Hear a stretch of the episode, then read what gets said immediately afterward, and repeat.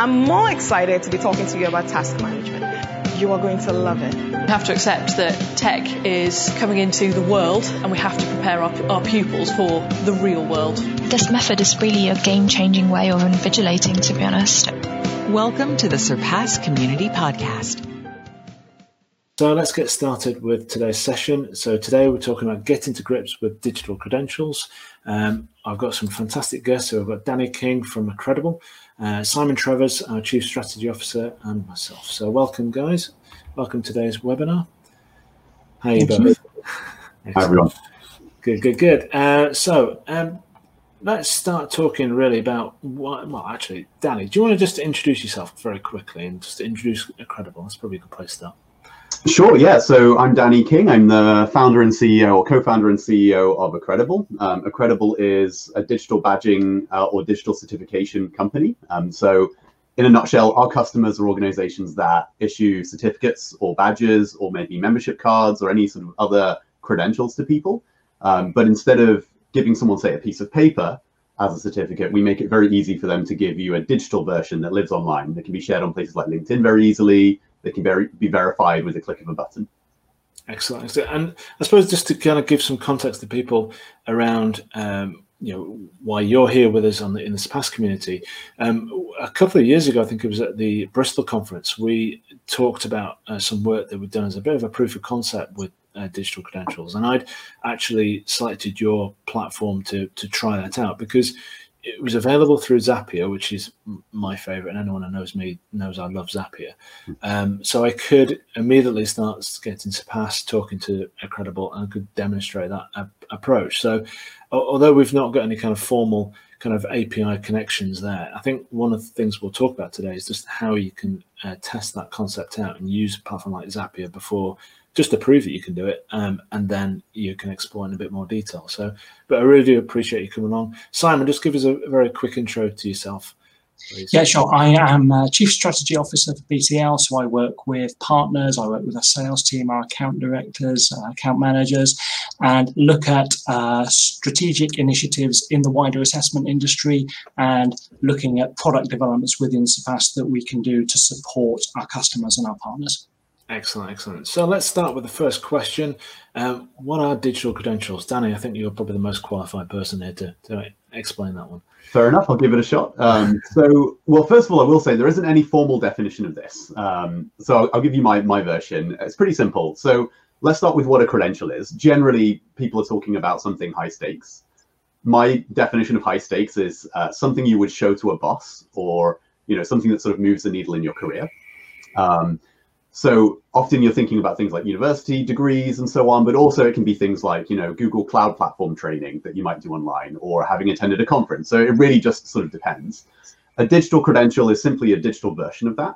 Uh, there are different sort of forms and formats of it, but the most common what, uh, one or two are digital badges, which I'll show. I'll share my screen and sort of show you a live example of that. But basically, it's a sort of icon saying that you've gotten something, know something, or have achieved something. Um, or a digital certificate, which is basically, you know, exactly the same as a piece of paper, but instead of being a piece of paper, it's usually a U R L that you own and can sort of share on places like LinkedIn or your email signature or on your resume. Excellent, excellent. Thank you for that. And um, we've had a few responses. I'll show the the, uh, the poll responses now. Unfortunately, you guys can't see this, but I'll tell you the, the answers.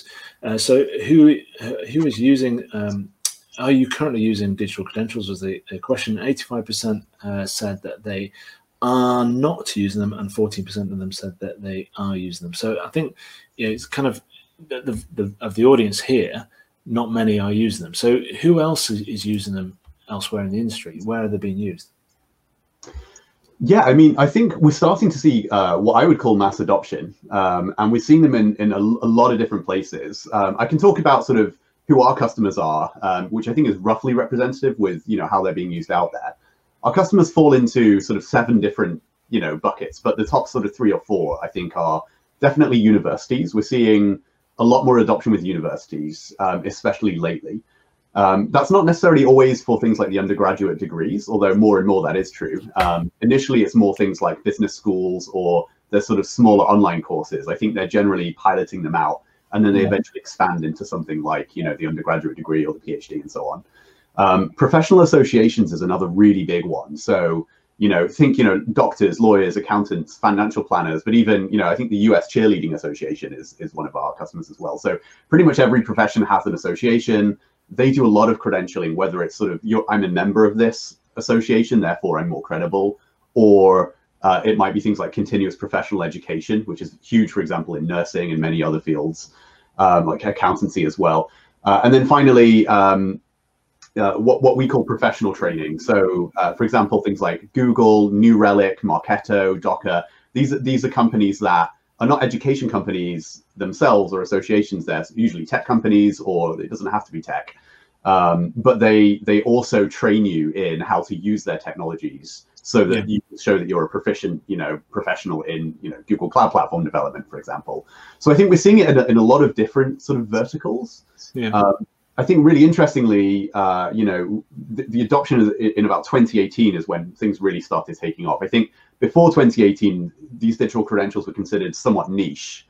And from our point of view, we would have to go and educate our customers about what are digital credentials and why they should use them. And I think in twenty eighteen, you know, if you look at the graph, it really is exponential after that point where, you know, more and more people would come to us saying, oh, our competitors are using them, or, you know, we saw this at a conference, and they already know what digital credentials are and sort of want to get using them. So I think that over time, we're seeing seeing much more adoption. Now, you're actually based on the uh, the West Coast of America, aren't you? Um, so does that kind of indicate a more of a kind of geographical interest in uh, digital credentials, or are you seeing an increase in Europe? Yeah, it's a really interesting question. We definitely are seeing uh, an increase in Europe. Um, I don't think there's a difference in interest. And, you know, it, so I'm, I'm out here in Silicon Valley, which is kind of considered the bleeding edge of things like technology. And, you know, obviously we've got amazing hubs like London and, and Berlin as well in Europe. But um, I don't think it's it's uh, there's a difference in interest. I think it's a difference in willingness to adopt new crazy things. Yeah. Um, and, you know, generally, I think that, uh, you know, I, I'm, I'm heavily in danger of overgeneralizing here. But, um, you know, organizations in the States are sort of more willing to try something new. Uh, and then organizations in the, you know, in the U K and Europe and other places, uh, you know, generally want to wait and see for other organizations that have done it first and then try it. And so I think that's, that's probably what was fueling that sort of growth that I was talking about before, is that a lot of these early adopters are now starting to see, you know, these really interesting results from having used digital credentials. I can talk about, you know, some of the findings. But so I don't think it's a, it's a, a difference in interest. I think it's a difference in appetite for trying new things. And I think, well, I know, Simon, we'll have seen, we've seen that a lot, haven't we, in, in our industry? And remote proctoring um, or you know, online proctoring was a particular example where there was a few people that were in getting involved in it. Um, in the States, there was a lot more, particularly in the universities. Um, maybe the universities in America are just the ones, you know, leading the leading edge, tr trying those crazy new things. But um, you know, since COVID hit, then yeah, that's changed our industry a lot. And I, I, I know we'll, we'll kind of talk about this a bit later on, but I'm kind of interested to know, you know, if COVID has, has made a bit of a change for that. So for the for the person then who, you know, is is issued Uh, digital credential, how do they carry and share that? What how, what does it look like to them? Should I show or should I tell? What what? Yeah, doing? Share. Well, show and tell. Perfect. So I'm, I'm sharing my screen. I'm not sure if it's shared live. Carry on it, and there we go. There we go. Great. Um, so, oh yeah, I'll walk you through. You know, what is a digital credential? What do they look like? And then how how to share them? Um, it's pretty simple. So, you know, I've got three examples I'll show you here. I, I mentioned before there were different sort of styles or types of digital credential. So this one that we're looking at here is one from Google, um, and this one is both a digital certificate and a badge. So this is the badge version. Um, if I go over to here, Skillsoft, uh, you know, also also work with us, and they just issue badges. And then over here, if I go to NACE, they just issue certificates. So you can sort of choose. There are other formats as well, but these are sort of the primary formats. You know, the, the other sort of uh, new format we just launched is a um, Uh, a membership card, a sort of, you know, wallet card style thing, looks like a business card. And what's interesting about those is you can put them on your Apple or your Android wallet as well, kind of like a credit card or a, you know, like an airport ticket, uh, an airplane ticket. So basically, you know, you're you're given these things usually via email, um, and you you click on the link and, and you're on your credential, and you can share this really easily. So, um, you know, it depends on, you know, you as you as a, an issuing organization, you can sort of choose uh, much of the layout of this page. So you can sort of choose, you know, do you want to encourage them to share it on LinkedIn or Twitter or somewhere else, maybe in your email signature? Those are the sort of three most common ones. And then people also share the U R L on places like their resume. Um, but basically, um, you know, you can just uh, click on this sort of share button. So I'm just trying to find one that has the sharing enabled. So you can see that Google actually disabled the sharing for, for this particular one.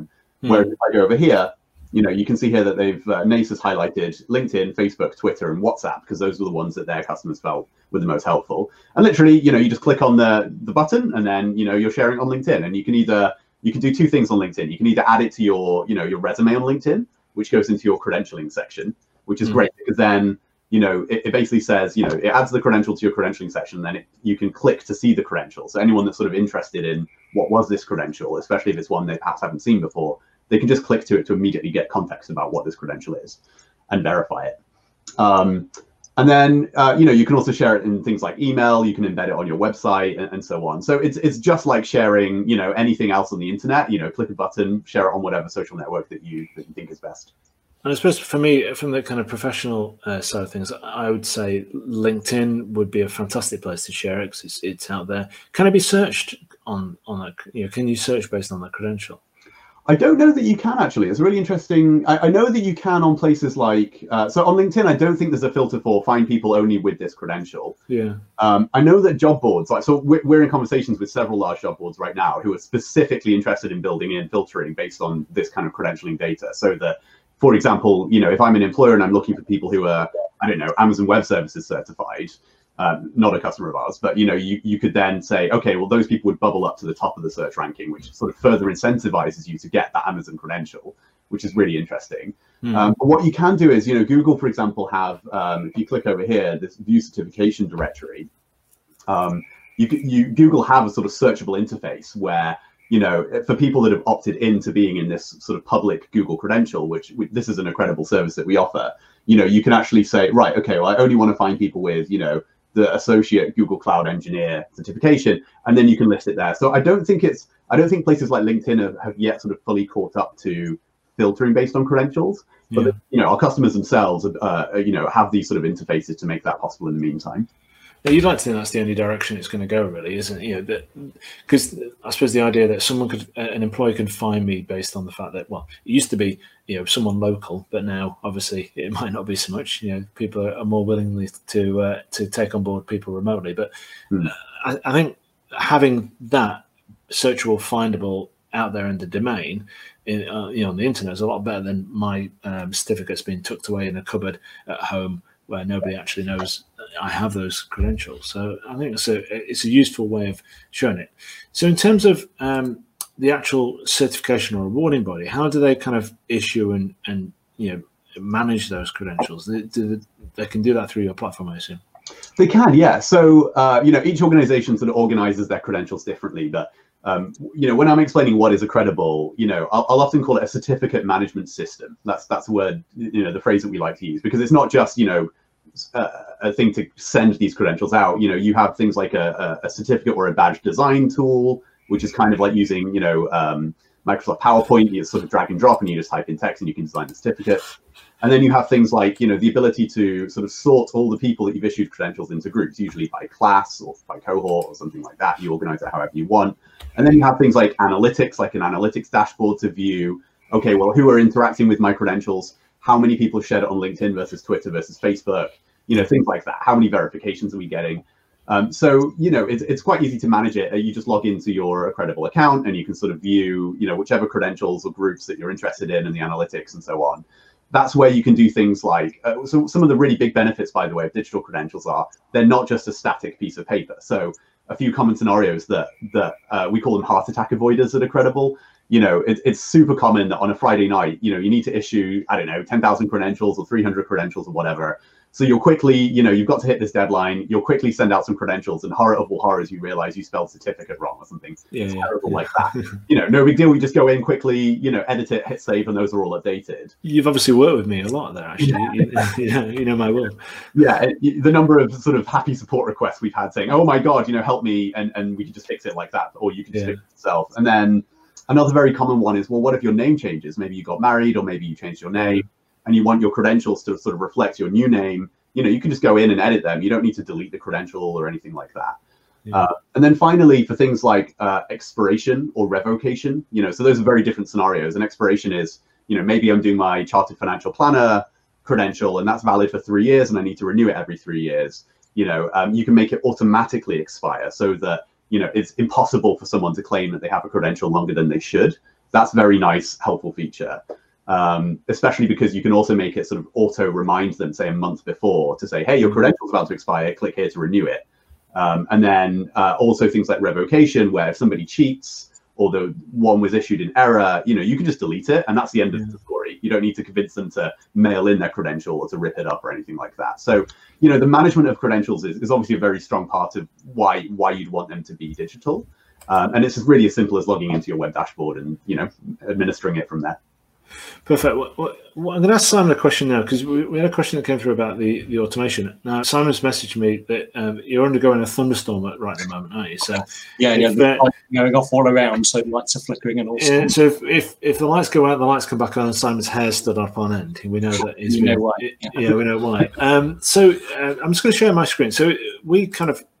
Just, this is just the kind of model that we explored a little bit when we did the, the automation side of things. So, Simon, do you want to just kind of talk us through this as a kind of general concept? Yeah, one of the things that we've always seen as critical to success of being able to use a platform like uh, Surpass um, and, and use it to its full potential is about the integration capability with other platforms such as Accredible. So through using the A P Is, being able to manage that workflow of data through and across a number of applications. So from a candidate management system, being able to do things like create users in Surpass to administer assessments, create candidates, associate them with particular subjects or assessments, and then schedule those candidates from a learning management system, for example, or an assessment management system. And then once the candidate has completed their assessment in Surpass, those results, they're not just available within Surpass itself. It's really important that those results are all available through our integration capabilities on the result A P I, which many of the people watching this will be familiar with. But in that result A P I, not only can you get an individual kind of item level breakdown of the candidate's performance in that particular test, but if you set up, for example, a, a cut score on a particular assessment, then that could be used to inform whether um, a digital credential should be issued for that particular assessment. And then the workflow from there, using either events or looking for new results as they're available on the Surpass A P Is, can be used to drive an automated workflow around Uh, uh, assigning those digital credentials to the candidate themselves, so it belongs to them for their learning journey. Yeah, I, I think because a typical scenario is this idea that a candidate management system is used by, certainly in the U K, um, it, it varies a bit in America, but because it depends on how it's been registered, but the idea that a candidate management system, so you know, the, the kind of approach that we explored was obviously, you know, as part of our proof of concept, and there was there was a question that was asked: are we currently issuing digital credentials from Surpass? Well, we're not at the moment, and that's why we're having these kind of conversations. And really, uh, I suppose that's why we're wanting to explore it with our customers and show that it's technically possible. But um, so the idea that you could just do a proof of concept where, you know, the, the candidate management system says, right, schedule this candidate for a test, they're ready. Put it into Surpass, they take this test, and Surpass can and then obviously immediately go to Accredible and issue that certificate. And that actual test in this world that we're, we're all working remotely could be a remotely proctored examination. Um, there is also the other option, isn't there, where you, yeah, the, the candidate management system can talk to Surpass, get the information you want, and like you say, yeah, compare that with other information that's that's gone on, so whether there's a practical part of the assignment, um, and then, you know, then trigger the the issue in. And because, you know, Danny, your A P Is are all readily readily available, um, and our A P Is, and you know, probably in the case of the candidate management systems that are out there, then it's all perfectly capable, don't you think, Simon? Do you think we can? It's definitely achievable. Absolutely, yeah. And Zapier is just one example of a platform that can be used to drive that kind of integration. So some people might be familiar or have heard of Amazon Web Services or yeah. Microsoft Azure. Those type of platforms have got integration management capabilities built into them. So it is possible to do point and click type integrations. Might take a little bit of development experience to be able to put that together, but in terms of being able to get that data out of Surpass, to either get it into your candidate management system or into your digital credentialing system, that's all absolutely possible. And then defining those workflows based on what's the badge that should be assigned to a candidate based on which assessments or which practicals have they sat or which pieces of coursework have they completed, so they can build up that picture of their learning journey, equivalent in the old days to what an e-portfolio might have been, for example. Yeah, and I think just interestingly, um, so that we asked the, what, the, what is the biggest challenge of, uh, around credentials? twenty-five percent uh, have gone for internal stakeholders. So we've, obviously we've had four responses here on this one. Employees, um, one percent, um, and technology is uh, is fifty percent. So those that people are watching are obviously seeing technology as a barrier. I keep talking about Zapier just because I'm not a very techie person and I can get, you know, these things set up uh, with a tiny bit of help. Uh, I'm sure if you speak to your uh, technology providers who are involved, then that can be solved. On to this problem then about employers. Um, so how do employers, Danny, verify digital? You know, how do we know that these things are genuine? Yeah, I'll, I'll talk about that in a second. I just wanted to address something you just said, actually, yeah, which, yeah. which I think is super important. You know, that technological barrier, I think, is a very real one. The stakeholder one, too, also a very real one. Um, and, you know, having things like Zapier makes that much easier. You know, our customers seem to fall into two buckets, the ones that need the A P I automation right up front, and they will sit down and do a week of development work to make sure that works perfectly. Yeah. Um, or the ones that are sort of figuring out if this is, it's a pilot, they're trying to figure it out. And so, you know, you can use things like Zapier, you can even just upload a spreadsheet, you know, so you don't necessarily need to involve the technical team initially if you want to figure out, is this worthwhile? So I would definitely encourage to look at sort of low tech options first, if you're not sure it's worth doing a week of development work and bringing in all the stakeholders, um, you know, because it doesn't have to be that hard. You know, if you, if you can put a spreadsheet together and upload it to something like Accredible or, you know, Surpass, you know, it, it is it is possible to do a sort of lo-fi version and then evolve from there. Yeah. Um, yeah. Anyway, how do how do employees verify credentials? So, uh, sorry, digital credentials. Um, well, uh, it's before before I I'd probably share my screen and just literally show you again. Um, before I do that. Um, I, th I think it is worth pointing out that in, in general, I'm not sure that employers fully understand yet what digital credentials are in every single aspect. And so that's why, at least from our point of view, we, you know, we, we, we tend to prefer the sort of certification view rather than the badging view, at least for now, because I think that an employer looking at a digital credential, um, you immediately understand what it is. You know, if you can think back to that Google certificate, you're looking at this web page, you're not confused about what that is. There's no confusion yeah. about what is a badge, how does it work? You know, this just looks and feels like a certificate. Um, and so, you know, the way you, that you verify them is really simple. You just literally click this button and then this checks our servers and it checks Google servers. And if they both agree that this credential is valid, you know, then you get a check mark. And if, if there's an issue, you get a sort of cross and it, it walks you through what the problem was. Um, and so, you know, it's, it pretty much never isn't, isn't valid, you know, unless it's expired or something like that. Um, but it's really simple. You know, the idea is that you shouldn't have to call a university and spend sometimes twenty-five pounds, you know, to get a, something like a verification. It should be as simple as, can I just click a button? Um, and then, you know, uh, as, uh, you know, for many people as well, you can just sort of look at the certificate itself, and that sort of is as good as looking at a, a, digital, uh, a paper credential as well. And if you need that extra assurance, you just click the button. So uh, it's interesting because the, the questions that came through um, ahead of it. So um, how do you market the value of digital credentials to an entire industry? And you, you must kind of have been faced with this because obviously, you, you know, you're spearheading this, you're trying to get the, you know, this kind of technology off the ground. What kind of things do you do you say? What do you encourage your customers to say to to win people over? Yeah, so this question is really interesting. So we're not just talking about what are the benefits to you as a customer, but to, to your entire industry. So um, there's there's this shocking statistic uh, that there's there's a very large payroll company called A D P in America. Um, and they, they handle payroll for, I think it's something like a, a third or a sixth of all Americans. They actually pay all my employees payroll. You sort of outsource them to do your payroll for you. They also do background checking. And every year they, they run between two and three million background checks a year. And what's really interesting is, as a part of those, that background checking service, they also released this public report of what they saw in those background checks. And there, was a, there were a few numbers that really jumped out. Um, So uh, in, in one of the most recent reports they did, they said that of people who submitted a resume for a background check, so this wasn't just some resume they found online or, or a LinkedIn profile. This is people who actually submitted it to a background check. forty-four percent of those resumes had been found to have a, a, a lie about their work or career history. Mm-hmm. And twenty-three percent were found to have falsified or fraudulent credentials. That's insanely high. You know, I don't know about you, it's but incredible, I, isn't it? Yeah. My intuition would be it would be a few percent. You know, sure, yeah. There's some bad eggs out there, but it's it's it's just alarming how common fraud is, yeah. um, and especially when it comes to things like credentials and licenses. You know, it's quite important that those are, those are valid. Now, I may be biased, but I think we all agree that my doctor, my lawyer, my lawyer, my dentist. You know, I want their credentials to be valid, and yeah. and it's insane that it sh it should just be a click of a button to check if it's valid. Ideally, it should just be an A P I call. you know, and those things should not be added to places like LinkedIn unless they're valid. I think that is the future.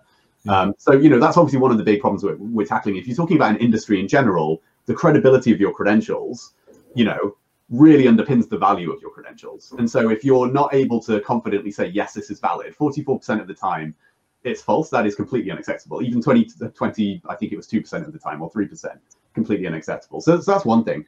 Um, another one that's less sort of doom and gloom, though, um, is, and, and this is very unintuitive, is the marketing value of, of having credentials be digital. Um, so uh, what's really interesting is that generally, you know, organizations that are creating these credentials, you know, when, when we talk to them, you know, what are the big things on your mind? What are the big problems you're solving across the business, not just credentialing? One of the biggest ones is, you know, just spreading the word about our credentials, getting people to know about them, and then getting people to actually do them and complete them. Mm. You know, marketing is hard. Mm. And what's really great about digital credentials is, you know, you receive, imagine you receive this Google credential or this professional association credential. It's there in your inbox. It says, you know, congratulations, here's your new NACE, you know, digital credential. And you've got two buttons, right? Click to view it, click to share it on LinkedIn. Mm. Most people click the LinkedIn one. It's really interesting because it's a moment of pride. And so what happens next? Well, that, that person is sharing with their entire professional network, who are your target audience, right? Your exact target demographic are usually people that are in the same professional network as the people who've done their credentials. And, and what do you see on LinkedIn? You see, hey, Danny just got this credential. You see a little screenshot of it. You can click to view it. And, you know, we're seeing really amazing engagement rates. We're seeing things like one hundred people clicking like within a week on average. You know, you're seeing tons and tons of comments, like sometimes between five and fifteen comments. Congratulations, what did you think about this? You know, people are engaging about it. And so these people are seeing, oh, Danny got a credential, maybe I should do that credential. Yeah, you click on it, you're taken directly to the credential that we just looked at. And from the credential, you can click through to go to your website to actually go and sign up and do the course. So I think also leveraging that moment of pride in a way that doesn't feel like marketing, it feels like a moment of pride, can yeah. really sort of move the needle on, you know, how, how many people know about these credentials and then how many people go on to take them.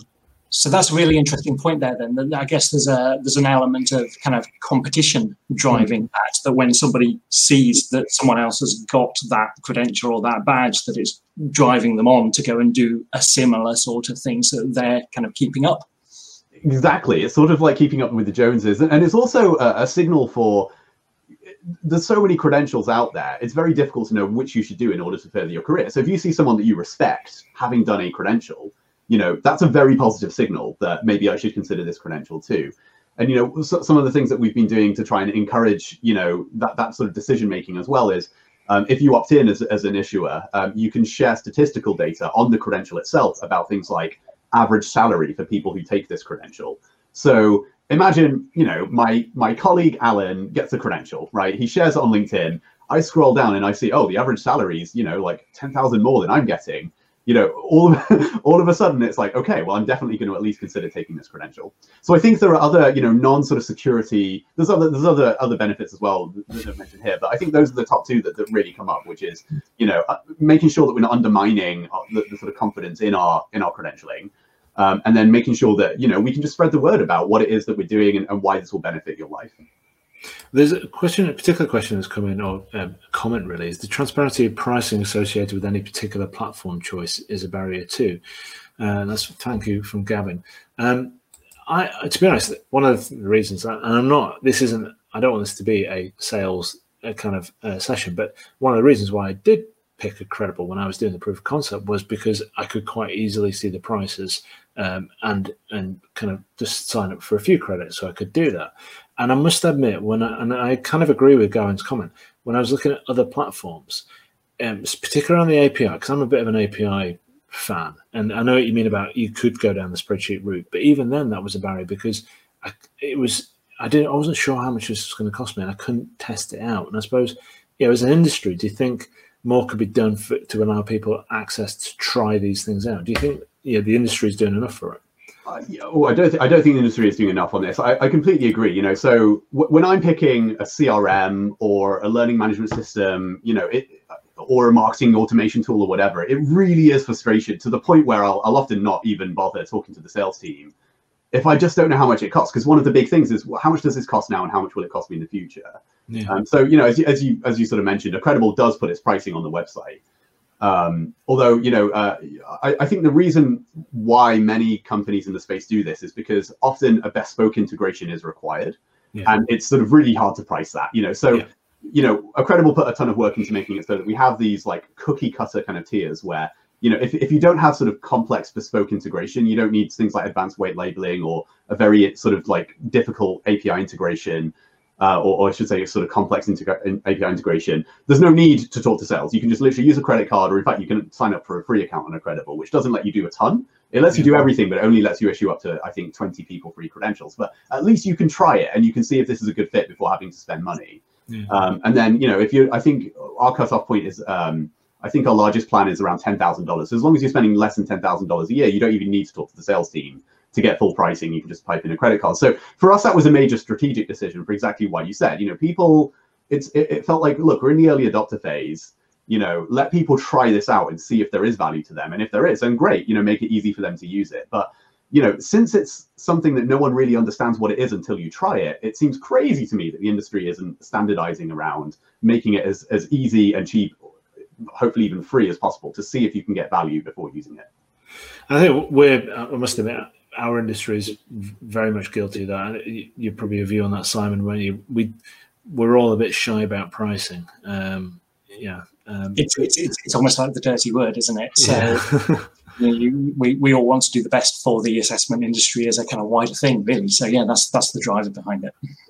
So one of the kind of, kind of main points today, I wanted to kind of touch on, was uh, the idea of blockchain technology. Um, And interestingly, I suppose the, the technology vote's gone up to thirty, you know, sixty percent now, uh, okay. so it's still leading. But so, can you just explain to us the idea of blockchain and how that could kind of influence the digital credential sector? Great. Okay. So what I'm going to do is I'm going to try and say this at a very high level, and then if you feel that was not enough, we can get as deep as you need. Um, because I think one of the the most frustrating things about blockchain is how quickly it gets so technically complicated that you know you, you, your brain just fogs over. So I'm going to start really high level. Let's let's talk about what is blockchain first. Okay, so bl blockchain is uh, a technology that uh, is called a, a sort of decentralized ledger. So what do I mean by that? Best to use an analogy. What is a ledger? Um, let's talk about the central bank. Uh, you know, you've got the central banks in the U K and the U S and so on. What is a central bank? A central bank is usually a, a sort of government-led or or or run or affiliated bank that makes it very, very easy for other banks in a country to lend to each other. Um, that means that money can flow more easily in the economy. I'm not an economist, so I'm sort of giving very much of a layperson's overview of this. How do they keep track of which banks lend to each other and who owes each other what? They use a ledger. A ledger traditionally was just a book which had an entry for each time that Bank A borrowed from Bank B. We would write Bank A borrowed X million pounds from Bank B, right? That's all a ledger is. It's a, a, a list of transactions between parties. And so the central bank is the opposite of the blockchain, right? The central bank is a centralized ledger of all those banks' transactions. A blockchain is a decentralized version of that that doesn't require you to have trust or faith in that central repository. Instead, you have trust in a mathematical algorithm that everyone can look at and scrutinize.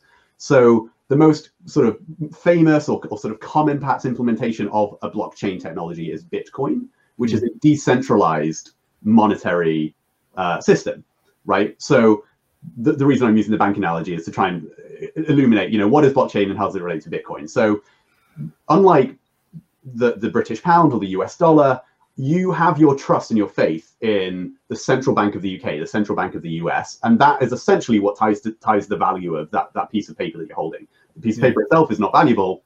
It's the trust in the organization behind that piece of paper. The blockchain takes a very different philosophical approach, which is there is a decentralized ledger. So if I give you, Tim, one Bitcoin, um, that that transaction is actually sent to this decentralized ledger, which doesn't exist in one central place. It exists in everybody who uses the blockchain. They have a copy of that ledger and it's constantly updated with all these different transactions from everywhere else. And eventually they all get updated to be this decentralized version. So everybody has a copy of that ledger, not just this central bank.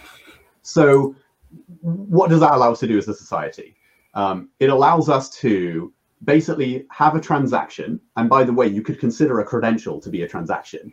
think about what is a credential. It's simply an organization or sometimes a person vouching for someone else. That's all it is. And that's essentially what, what money lending is as well, right? You know, mm-hmm. this banknote, you, you pick out a ten pound note or a ten dollar bill, you know, it's essentially the, the Bank of England or the U S, you know, the Fed, well, actually it's not the Fed, uh, you know, the Central Bank of America um, vouching for the value of that note. And so mm-hmm. we basically have just uh, replaced that central bank with a mathematical algorithm that we can all scrutinize and agree on and change if, if we, you know, if we were to disagree. We could launch a competing blockchain. Um, so why, why is that interesting and important? It means that untrusted authorities, whether it's, you know, Tim, I'm trying to sell you something on eBay, you don't trust me, I don't trust you, but I want to pay you. And maybe, you know, we don't want to use the U S dollar or something for some reason. We don't have to trust each other to know that that, trans that transaction will be valid. We can just trust in the algorithm. When we're using the dollar, we're not trusting each other, we're trusting in the U S, you know, you know, um, reserve or whatever, right? Um, so for credentialing, the same thing can apply, right? If I issue you a credential, Simon, you know, you don't need to know who this issuing body is. Let's say I'm Google. You don't need to know or trust Google. You don't need to know or trust Simon. You just need to know or trust that the algorithm being used to guarantee that transaction is valid, how long mm. it's valid for, was it sent when I when I thought it was sent, you know, all these sort of transactional details that, that make up confidence. It can be checked independently by anybody that has been given the ability to check that. Um, one of the uh, common questions around things like blockchains are they're very transparent, and that can be a little scary. Hey, is my personal information being put on this blockchain in a way that I can't remove? Yeah, you know, that is not the case. So it's very important to, to realize that. Although something like Bitcoin, you know, the transactions are, are made public um, and you can't edit them. That's very important. Otherwise, you wouldn't have confidence in them. They are encrypted. So what, what that means is, Uh, you know, let's say I give you a credential, Simon. No one uh, without Simon's green light can verify that transaction without Simon sort of providing a key to make that actually viewable. You can see that a transaction did occur, although you don't know who it occurred between, unless the parties both say, yes, you can view this piece of data by giving you the key to unlock that encrypted data. So although it is a sort of massively decentralized and public thing, the data itself is not public. It's just that anyone who's been given permission by the two bodies can go and publicly verify it without needing a third party that they trust in order to do that. Did that make sense? Because I know this is a very sort of complex topic. No, Simon, you, you, you, you comment first, then. Yeah, it does make sense. And I guess the kind of key to it is that that security, the encryption, the handshaking on those transactions, and then the authorization that goes with it when I, as a recipient of a, of a digital badge via blockchain technology, actually receive that particular badge and how I want to publish that on. But I guess yeah. the other really important thing with that is that the big advantage of this type of approach is that you're not dependent upon one particular organization's server being available to do that verification, because as you described, yeah. Danny, having that kind of uh, that algorithm that everybody's got access to, that lives in the algorithm. Is, is, is that the right way to think about it? That is so important for the future of credentialing. Um, every year, several universities fail and cease to exist. And mm. in fact, I, I just had this last week, kind of ironically. I was doing a background check on someone that we offered a job to, and their university didn't exist anymore. And there was literally no way to verify their credential. And, you know, I run a, I run a credentialing company. I have to verify your credentials. And if it, if it had been on the blockchain, even if that organization ceased to exist, that organization could then make their private keys public, or their public keys publicly accessible, meaning that you could still verify it even if there was no one to call. So, you know, there's a very real, you know, because it, it's it sucks that those people's degrees somehow lost value just because the university failed, because it didn't change the learning they went through. It simply changed that the, the organization existed. And, and that is not, you know, anything negative on that person, and it shouldn't be, yet it is. Um, so th that's a very real point. Um, there's, there's something else I want to say about blockchain, though, and did, sort of blockchain-based credentials. So Accredible has support for blockchain-based credentials. In fact, the Google one that I showed you earlier, when I clicked on that verification button, the check that it did, it actually checked the blockchain record to see if, you know, to see if everything looked legitimate, to see if there are any mismatches. Um, and of course, it said they were not. Um, but you didn't need to know or understand what the blockchain was to do that. Um, so the, the, the biggest problem with blockchain-based technologies is that no one understands them. Mm. And If it's a requirement for you to understand something as complex as blockchain in order to use something like a verification, I think it's already going to fail, even if it's orders of magnitude better. And that's a very important point. Even if something is fundamentally better, if people are not intuitively able to understand it, it will not get used. And there's an example I, I think is really important, is uh, around the use of encryption of email. So there's this uh, technology called uh, P G P. It's called pretty good encryption. Uh, and you can, uh, you know, it's been around for decades, not many decades. Um, and it makes it very, very easy to encrypt things, especially things like emails. There's a very, very serious problem in our society, which is it's actually remarkably easy for someone like me to spoof an email. Yeah. I can email you, Simon, pretending to be you, Tim. And uh, unless you were quite technical, you actually may not be able to tell that it wasn't actually Simon or Tim. It was actually me masquerading as Simon or Tim. That's a huge problem. You know, someone could email my subordinate and say, please wire twenty thousand dollars to this number. It's urgent, you know. It happens. It's, it's known to happen, isn't it? That, it, yeah. it happens quite regularly. Yeah. Um, and how, you know, we know exactly how to protect against this, right? You just encrypt it using a public and private key, you know, and it isn't crazily complex, but it's complex enough that nobody does it. Yeah. And even when it's something as important as your identity, which is your email address nowadays, and things like financial transactions, people still don't do it. So Accredible took a stance very, very early on of we, we should do something like blockchain because I think it dramatically adds to the security. You know, the analogy I like to give of how, how and why does this add security? Before things like digital credentials, the barrier to you forging a certificate or a credential was, can you use Photoshop, right? A kid with Photoshop could make a fake credential, print it out, and could probably fool some people with that. Then companies like Accredible came along before the blockchain and Uh, made digital credentials, and we really, really upped the barrier to basically bank level security. So we have sort of equivalent, you know, security on our servers as a bank would have. We're audited by things like the U S government. We're audited by Google every year, you know, things like that. Um, so, you know, we basically upped the level from a kid with Photoshop to you need to be a pretty good like Russian team of hackers or something to make a fake credential. It's still possible, but the barrier is really, really high. Now, though, with blockchain, why does blockchain add value? You don't need to be this crack team of Russian hackers to hack our servers. You would need to hack everybody in the world that uses this implementation of the blockchain simultaneously mm-hmm. and change all those records and all those people's individual version of that blockchain in order to do that. That is just not possible. So unless there's some issue with the algorithm that, that no one has found yet, we basically have made it impossible to lie about having your credentials if you're using the blockchain. But unless it's as simple as click a green button, no one is going to be able to do that. So that's yeah. why we've made it click a button. It says blockchain. You just basically, you know, can rely on the fact that we have done that blockchain check correctly. Is it, one thing that I've kind of been thinking about is that um, I, I suppose as part of the simple blockchain credential that you've got, you know, the person's name, you know, some some basic data that they took this test. That that I assume that's part of the the, the current current situation. I think for me, and it may be others, Anna, the idea that you can, you know, who was, was Tim Burnett the same person that, you know, is now in front of me sharing this credential as the person who actually sat down and took that examination?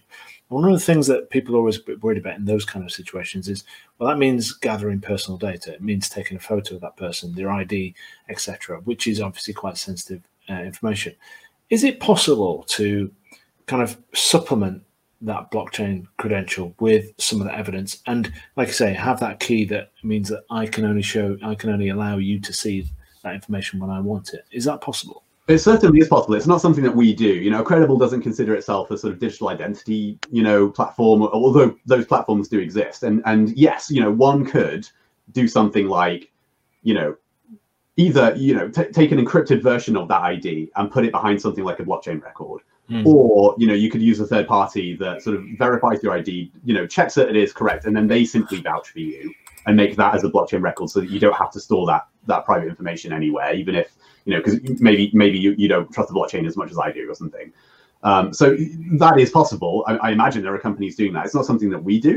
But what's great about that is, you know, if you were to work with some, you know, of course, that could be part of the proctoring check as well, you know. You turn that into a statement. Maybe it could even be a credential, right? You could have, you could issue a badge that's like, yes, I D has been verified. You know, we vouch for that.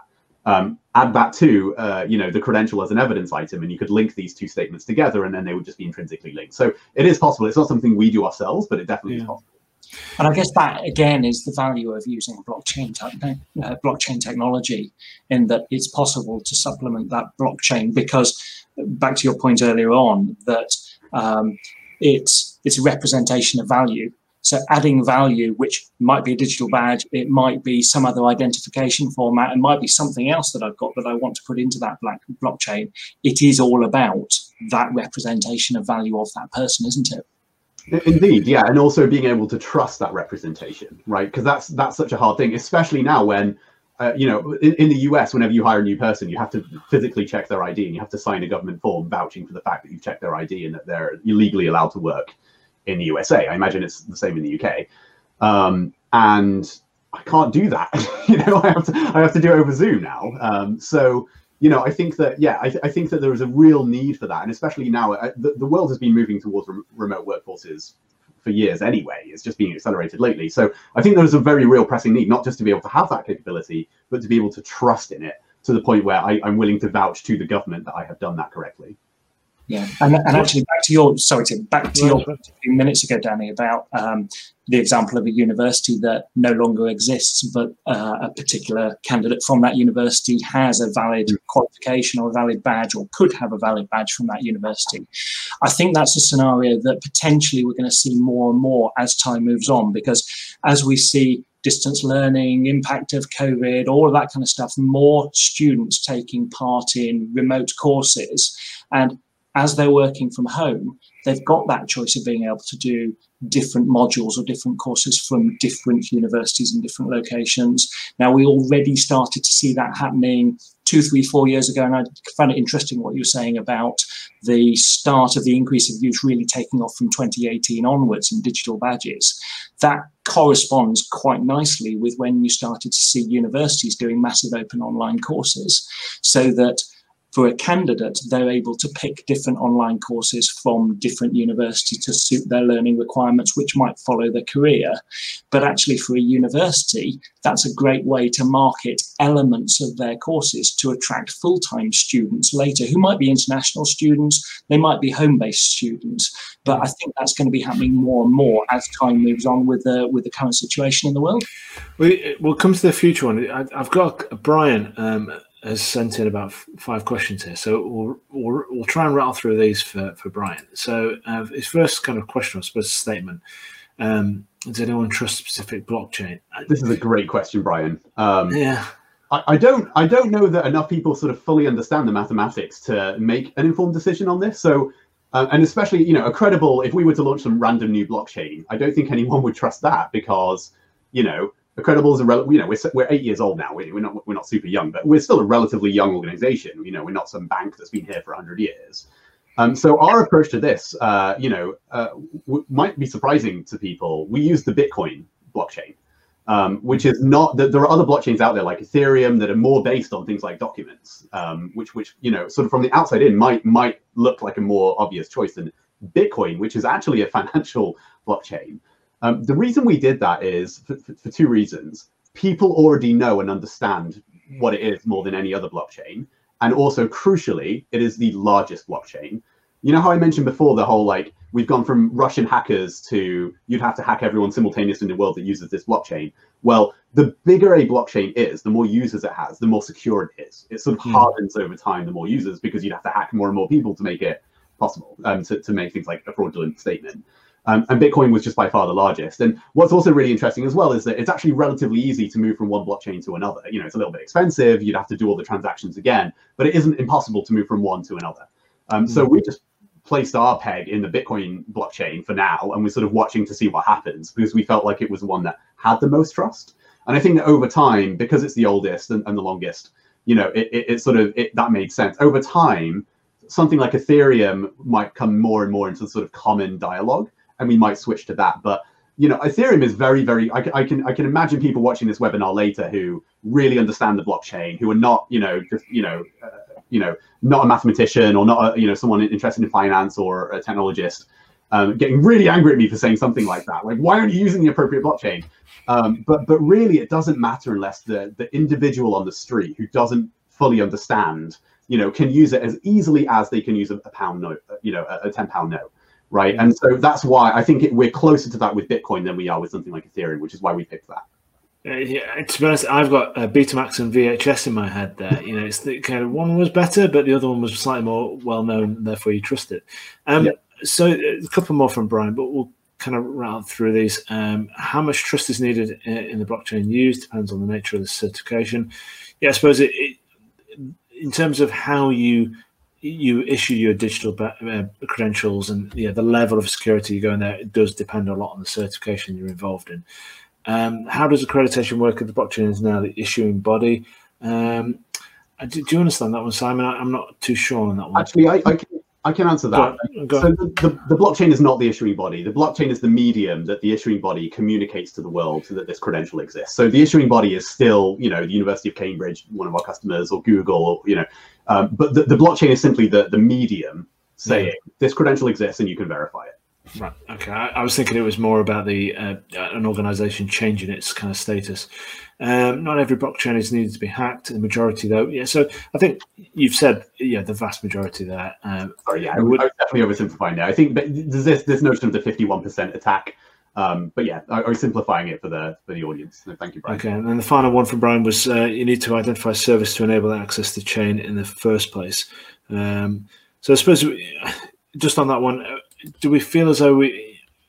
I feel as though I'm a bit. I'm I'm a lot clearer, and to be honest, the way I I kind of see this next stage, and this is a call out to everyone that's watching.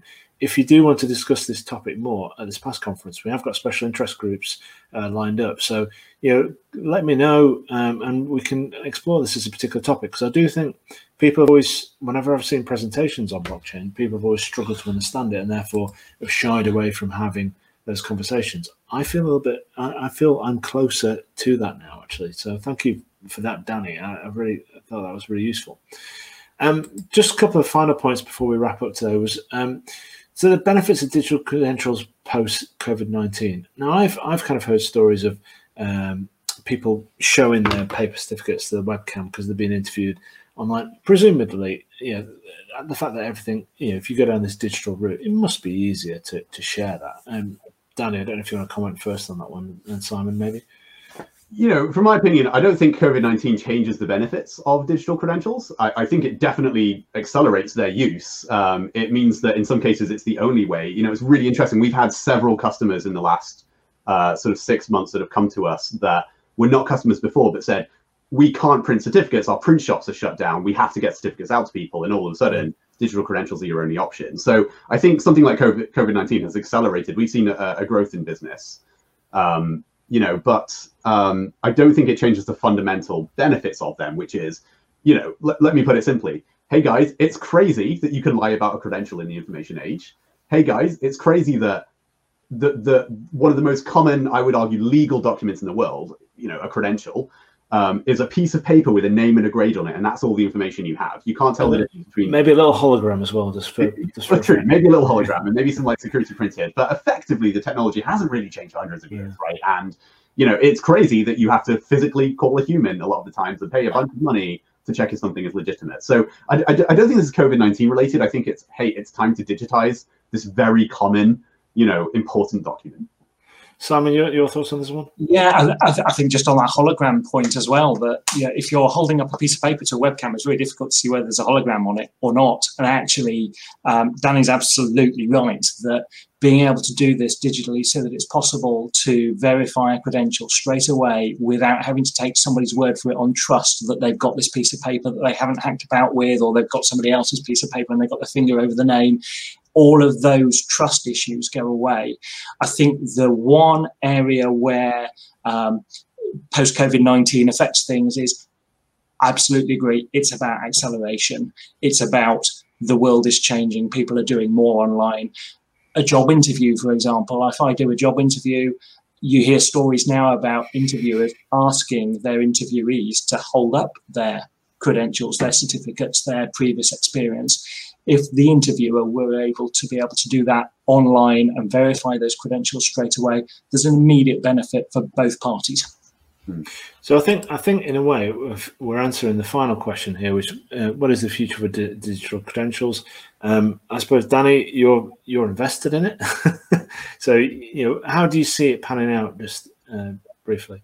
Well, f first of all, I think all all transactional records like this will become digital over time. Yeah. Um, I believe the future will be that we're not looking, you know, when I shared that Google certificate before, I don't think we'll be looking at that very often. I think that people will still have them and they'll put it on their LinkedIn profile. Like you said, Tim, people are not putting their certificates on their wall anymore because no one sees their wall. You know, even, even before COVID nineteen, you know, your new office wall is your LinkedIn profile. Um, so I think there will always be a visual representation, but I think the future will be that we don't need one. It will be my A P I talks to your A P I, or, or monster dot com or indeed dot com or linkedin dot com's A P I and says like, yeah, this credential is valid, you can trust it, and, and it's just a, a you know a, a transaction that happens behind the scenes. Excellent. And Simon, you, your thoughts on that?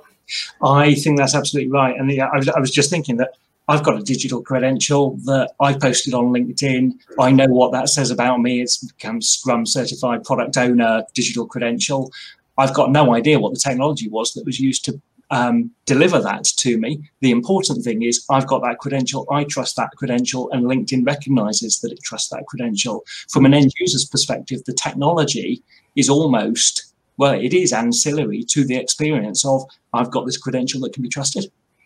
Yeah, I, I completely agree. I think I, I see it as it's the only route that we're going to go with this. So yeah, people do need to start talking about this more. And I must admit, I see a lot of, when you go to exhibitions uh, last year, uh, when we could meet up face to face, yeah, there was a lot of these kind of paper printer organizations out there with their sc super security coded paper. I, I just don't think there's a, enough of the kind of digital side. And I, I hope that we do see more of that so people can start really understanding it. And like the, the survey's shown, you know, people are saying that technology is the barrier to that. I, I'm hoping that this session has kind of helped people just step over that, that barrier a little bit more. And, and my plea is really to everyone that's watching, if you do want to know more information, go direct to Danny, go, you know, come to us. You know, all of us will be able to kind of um, talk you through a little bit more, and hopefully we can inch forward on this particular topic. I know technology sometimes, yeah, when you're focused in your day job of you know, creating your tests and issuing them, it, you, you tend not to want to step out of your comfort zone. But I think this is one where it's worth uh, worth doing that. Thank you very much, both of you. Uh, we have to call it to an end now. Uh, just a quick reminder, please do stick around in the green room afterwards so we can, um, uh, there's some Chardonnay in there, some M and M's, and we'll, we'll enjoy those and we'll do the thank yous. But um, thank you for everyone for watching. Um, The, just for a quick reminder, next week we have a, an accessibility webinar. Ben will be leading on that.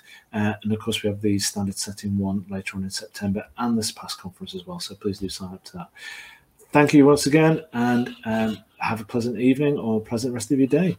Thank you, everybody. Cheers. We hope you enjoyed listening to today's podcast.